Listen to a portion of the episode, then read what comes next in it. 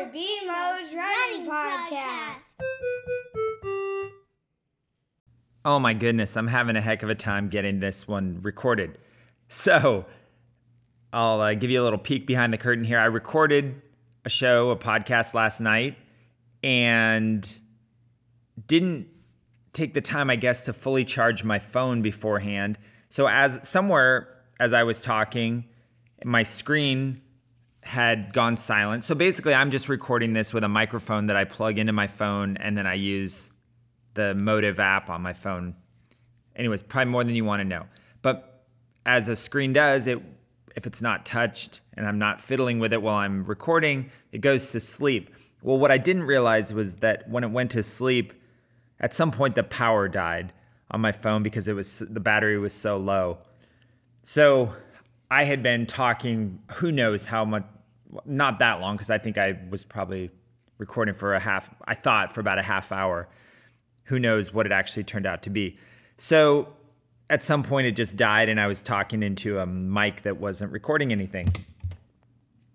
That happens, um, especially when you're a complete amateur like myself. And then just now this morning, here I am at the store attempting to re record and I always forget to take my phone. I put it in airplane mode essentially, so I can't get incoming texts or calls or things that are going to mess up the flow of talking. And so I screwed that up and received actually a call from our alarm company. Everything's fine, but I had another five minutes or so recorded that just got scrapped because I didn't have my phone in airplane mode. So so that's the the kind of professional I am. And again, just to give you a little peek behind the curtain. So we'll try this this third time now, hopefully as a charm to get this one recorded and put out to you. Today's the first day of spring break for Seattle Public Schools, which is just kind of I guess like darkly humorous right now given the state of things. I've been I keep trying to get the kids excited like, "Hey guys, first day of spring break, what are you going to do?" And they just kind of roll their eyes and look at me and it's like, "Dad, we're going to do exactly what we've been doing for the last I don't know, has it been 3 weeks? Is it 4? Has it only been one? I I don't know how long the school's been out so far. But anyone who's a parent right now understands that um, there's really not much of a spring break happening. And it's actually for the parents that are the bearing the brunt of the homeschooling right now, it's probably most a break for them. So I think Andrea will probably appreciate this spring break, quote unquote, more than myself or the kids, just because she's not going to have to police their um, their Zoom meetings and keep them on task and and do all this stuff that has fallen on her plate since school let out. So um so that's that. It was going to be a pretty epic spring break for us. Right now actually we should be in Phoenix, Arizona. We would have flown down yesterday with my mom and the two kids out of Paine Field. I was really excited to fly out of Paine Field and for me to be excited about flying, that's saying a lot because I hate flying. But I, uh, a lot of what I don't like about flying is just the, the hassle and stress, and I get anxious at the airport and all that. And I thought, oh, you know what? I've never actually. Maybe Paine Field is more chaotic to fly out of than SeaTac, although it seems hard to believe. So, anyways, that just seemed kind of fun and novel. And uh, yeah, so we should be at an Airbnb right now with a pool in the sun, with a car rental. Andrea and I would be going to see Pearl Jam tonight. And then tomorrow we would be driving to San Diego. And then all five of us would be going to see Pearl Jam Monday night in San Diego. And then from San Diego, we were going to drive up to LA. And we were going to surprise the kids with a, a day at Disneyland and for those of you that are listening that may know my kids, they they don't know anything about this Disneyland trip, so it's one of those things what they don't know can't hurt them. So please, not that any of you are going to see them anyways because we can't. But don't don't tell Jack or Amalia anything about Disneyland because then they might really be bummed about even more than they sort of are about our current situation. And then once we were in LA, Andrea and I were going to see one show, just the two of us. And then the final night, we were all going to go again. And, you know, we're all missing out on things that we had planned to do. But it would have been really fun. Amalia would have been her first two Pearl Jam shows, which, you know, has kind of become like this rite of passage in our family now. It would have been another opportunity for three generations to be together and seeing Pearl Jam. We got to experience that already with Jack and my mom in 2018 at the first of the two home shows.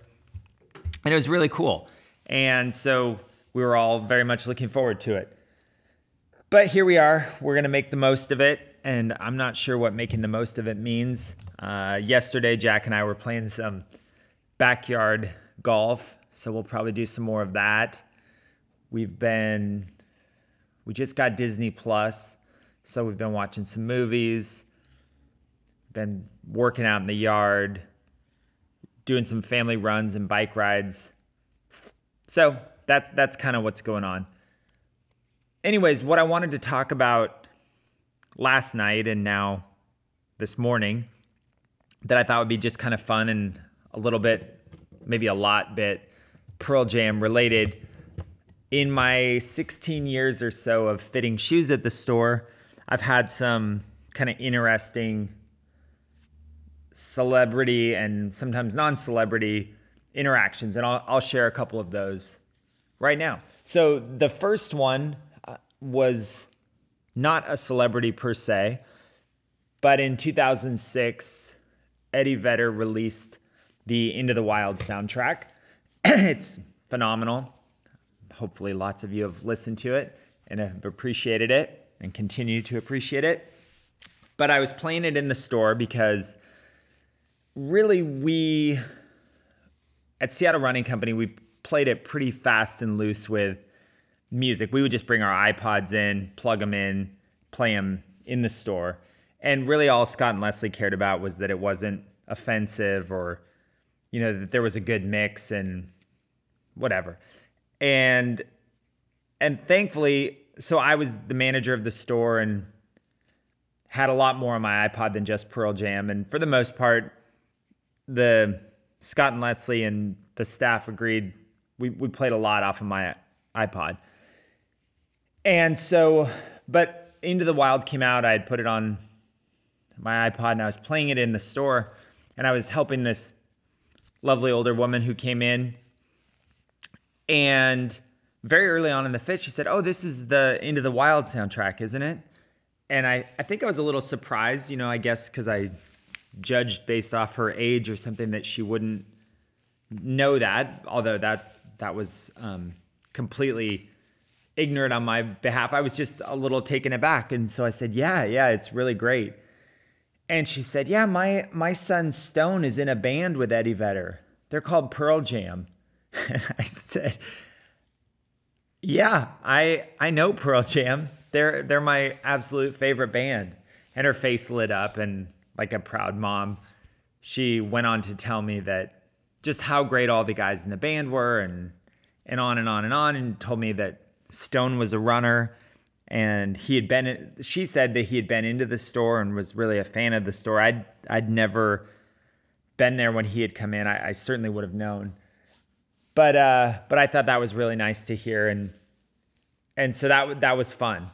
The uh, the next time was after we had moved from 919 East Pine Street on the corner into our current space mid block 911 East Pine. We must have only been open in there a month or so, and it was just Leslie and I in the store, and Scott had Scott McCoubrey, her Leslie's husband, not it's confu- it was always confusing back in the day at Seattle Running Company because you would say Scott and people it was never clear whether you were talking about McCoubrey or Jurek. In this case, I'm talking about McCoubrey. he was out and about running errands or something. He called the store. It's pretty early on in the day. And as I'm talking to Scott and he's running me through probably some orders I needed to place or whatever, front door opens up and in walks Mike McCready, Pearl Jam's lead guitar player. All of a sudden, I'm trying to play it cool and listen to Scott, but I'm absolutely fixated on the fact that Mike McCready has just walked into our store and I have no idea why. And Scott's kind of yammering on. And so Leslie comes out of the back and because I'm on the phone, she starts, she greets him, has no idea who it is, starts to go through the process of fitting shoes. And Scott really wasn't much of a talker, but this particular morning, he's just kind of going on and on and on. And I have no recollection of what he was talking about. It was in one ear and out the other because all I could think about was I need to get off the phone and somehow get involved in this fit, which shouldn't be that hard because Leslie has bookkeeping and all these other responsibilities and things she really should be doing and would rather be doing. So finally, I was able to get Scott off the phone. And I think maybe he even needed to talk to Leslie. And so I said, Hey, Leslie, you know, Scott's on the phone. I can take over here if you want. And sure enough, she's like, "Oh, oh, that'd be great." And she, and then she said, "Oh, this is Brian. He's really great," you know, and uh, and handed me off to Mike in a very polite, professional way. And I, I was kind of lucky because Leslie had already, because I'd been on the phone with Scott for a while, she had already watched Mike walk. She had sized his feet, and she had even already gone and grabbed some shoes from down in the basement. Mike has, I think he's like a men's eight or maybe eight and a half. And in those days, those were the lean years of Seattle Running Company. And much of the reason that we had made the move from the corner into the current space was Scott and Leslie had done a big build out, put a bunch of money into the old space, and then the building sold and the rent increased a lot. And so they sort of had to just walk away from this big investment they just put into the space. And, anyways, financially things were rough. And though now eight and eight and a half is, you know, we have lots of options. In those days, there were not lots of options. And so Mike must have told her that he was not really looking to run. He was doing some um, like boxing classes. And so he wanted something light and kind of springy. And I think maybe he had even asked about Newton's because there was a woman that was in his class that I think had come to the store and got Newton's. Anyhow, Leslie went and had grabbed the shoes already. So by the time I took over, she had already brought the shoes, which just made it a little easier because we didn't actually have Mike's eight or eight and a half Newton. So Leslie had brought up a women's 10 and um and because that'll fit really similar to the men's eight and a half all right so yeah full disclosure i'm here at the store and obviously have to answer ringing phones anyhow what i was getting at i think is that leslie had already gone through the the explanation process of hey you know we didn't have your size in men's but this is an equivalent women's size and the color worked out. So I didn't have to. That's always kind of a tough thing to have to tell somebody, you know, is especially somebody you um, really look up to, like Mike McCready of Pearl Jam, that hey, you know, it's great that you came into our store. We don't really have the perfect option. So, anyways, Leslie had already handled all of that. So by the time I took over, it was really just a matter of him trying on some shoes. And so, as I always did, I pulled the shoe out and took out the paper and unlaced him, slid him on his foot, laced him up. And and I just I had this sense, you know, I'd listened to enough interviews and read enough interviews and things with Mike that I knew how big a fan of music he was and how he you know, musicians that he looked up to. I've heard stories of you know wanting to meet them or how excited he was. I think there's a Scorpions story about whatever. I you know I know he's a huge music fan himself, and So I felt pretty comfortable telling him just straight up. I was like, just so you know, I'm a huge fan. And I guess it was a little bit of a roll of the dice because that's probably not the most professional thing to do. But he was ecstatic. He's like, oh, that's so great. And, you know, wanted to, like, you know, was asking me questions about it was more than just so gracious. Like, and I didn't just keep bombarding him with questions or anything, but uh, he really genuinely seemed thrilled to to know that um, not only was I super knowledgeable about shoes and where we were in the store and you know so professional there, but also that I was such a huge fan, and he was excited to hear it, and just couldn't have been any nicer about it. You know, there was no awkwardness at all. He was very thrilled. And so he went outside and I think ran around a little bit in him jumped up and down, ultimately settled on some Newtons and and yeah, bought them and as he was checking out, he reached down into his front pocket and he said, "Oh, here, you might like this." And gave me a, a guitar pick, you know, there was a custom Mike McCready Pearl Jam guitar pick. And it was just and it was an incredible interaction and when he left, I raced into the back and I was like, Leslie, do you have any idea who that was? And she's like, who? The guy that I was that I started fitting for shoes? And I said, yeah. And she's like, no, I have no idea. And I said, that would, that's Mike McCready, Pearl Jam's lead guitarist. And she was like, what? I? Because Leslie was a also a Pearl Jam fan, but clearly, um, or is a Pearl Jam fan. There's no was there. Uh, is a Pearl Jam fan, but clearly not to the uh, to the same extent that that I am. So that that was a lot of fun. Mike came in again not long after he was training for. Uh, he's done a couple half marathons, as far as I know, with the Crohn's and Colitis Foundation, and he had been in again after that and was again super nice, and so that was really cool. And then at one point, Stone came into the store to get fitted for shoes, and I'm sure you know he's a great guy. He's a little more reserved than than Mike, and so I wasn't as comfortable telling him for some reason that I was such a huge fan. But my fa- he was so nice, and it never came up. I I didn't. I just I, you know, you can get a vibe from somebody's behavior, and I just didn't want to make him feel uncomfortable at all in the store, and so I didn't say anything. But my my absolute favorite part of fitting Stone was that he's such a practical individual. This, is how I interpreted it. That as he took his shoes off and his socks, I couldn't help but notice that he was wearing Pearl Jam branded, like Pearl Jam logoed socks that, that you know you can buy through their website. And I thought that is that's just the best. He's clearly not wearing those to show off anything.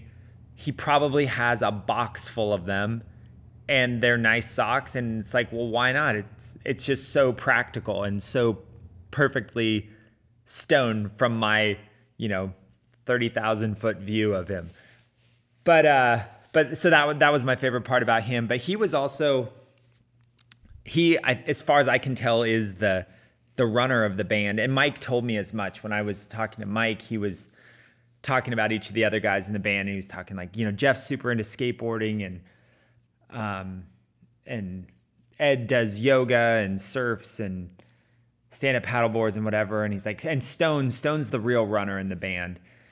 And so then when Stone had come in, you know, we were talking a little bit about it, and he was asking me about my running. And Phil was actually in the store too. Phil Kochik, he and I were both working. And Stone was asking us, like, well, how far do you guys run? And we got started talking about ultras. And and he was just genuinely blown away by the distances we were running. And it was cool because, you know, here I am, a huge fan and so impressed at the fact that he's who he is and what he's accomplished. And yet he was not blowing smoke up our asses. He was legitimately enthralled with hearing about 100 mile races. So just just super great. And then another fun one, which is kind of I'm to run out of time here and the phone's to ring again. So I've got to wrap this up. But another one that was pretty fun. I won't go into all the backstory, but I had the opportunity to go and fit Adam Carolla for shoes at the Moore Theater I think in 2010 or 11. And again, it's kind of a long story how we got there. But basically, we were, I was instructed, and I had two friends with me that were just along for the ride. I was instructed to just stand at the back of the, the line that he's going to come out after the show. He'll sign things. Just stand at the back of that line, and then we'll go backstage or whatever, and I can fit him for shoes. So we did just that and got up there and met Adam, and he was super nice. And he's like, "Well, hey, why don't let's head backstage and you guys you guys can have a beer and some snacks and um, and we'll hang out back there." So we we walk through the Moore and into the back room, and he opened up the fridge, and a couple of his people were there as well. And I remember thinking, like, it was just MGD, which I was like, huh, would have thought maybe like uh, some sort of micro brew or something, but whatever, you know, I, I was happy to enjoy a, uh, an MGD, which I hadn't had probably since college. And we walked out on, so we, we cracked open the beers and he's like, Hey, come on out here. You ought to see the stage from my, my angle. So we walk out onto the empty Moore stage looking from the stage toward the, the seats. It was pretty cool. And, um, and again, because I can't help myself, I said, Hey, you know, Adam, I don't know if you know this, but if you've ever seen the Even Flow video, that was shot here in the Moore. And when Eddie's crawling up there, that's right there. And he's like, What? Nobody's told me that. He's like, I love Pearl Jam. I love that song. And just totally loved the story and was kind of um, in, I think, in a little bit of shock and dismay that no one had yet taken the time to explain that to him. And so then we went back into the the little green room area, and I had Brannocks and whatnot, and I measured his feet and had socks and whatever.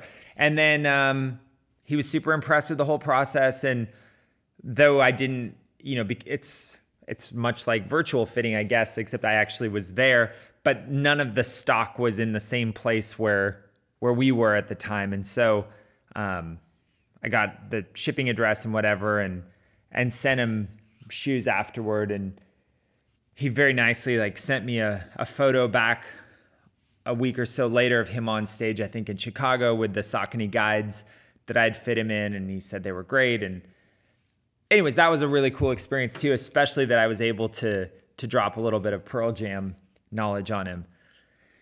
And then really the the topper of all toppers. So Stone's been in a couple more times. Always is super exciting.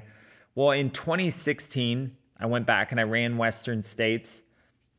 Finally, again, 10 years after nearly winning in 2006. And, you know, that's a story in and of itself. But there was a lot riding on my 2016 um, return to Western States, whether it was self-imposed or not. I, you know, I just felt like it was very important that I go back and finish. And I, one of the things I did was, I have a friend Chris who works with and for Mike, and I just texted him one day and I was like, "Hey, Chris." You know, if you're willing to ask Mike, I'd love to know like what's a song that is, that he thinks would be really meaningful to like lyrically that would that I could focus on if if I'm having a bad day at Western States, and um, or you know, kind of like what what Pearl Jam songs does Mike think are kind of most applicable to 100 mile running, and um, and so Chris got back to me pretty quick, and he's like, "Oh man, Mike's super inspired by this," and you know, there's um, Given to Fly and uh, what was the other one he said? And then he's like, and then Inside Job is, you know, that's really the song to, to focus on. And it's a song Mike wrote, and uh, it's an incredible song. So I thought that that's so cool. Just that, the fact that Mike had taken the time to to even respond to that. It's like, man, just such a such a great guy. And Chris is amazing that he did that too.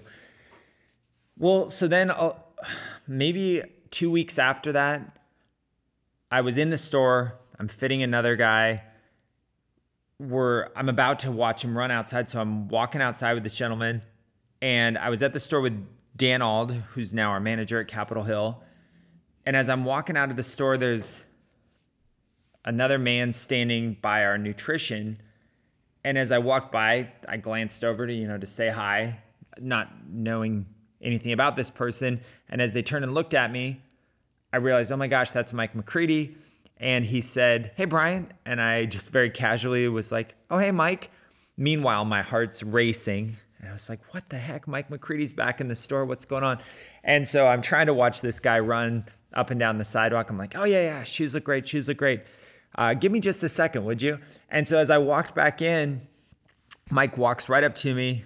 He shakes my hand. He's like, Hey, I just, I wanted to come and wish you luck in person for for your big race. Chris told me all about it. He's like, I really think, um, you know, "Inside Job" is the the song that you should you should focus on.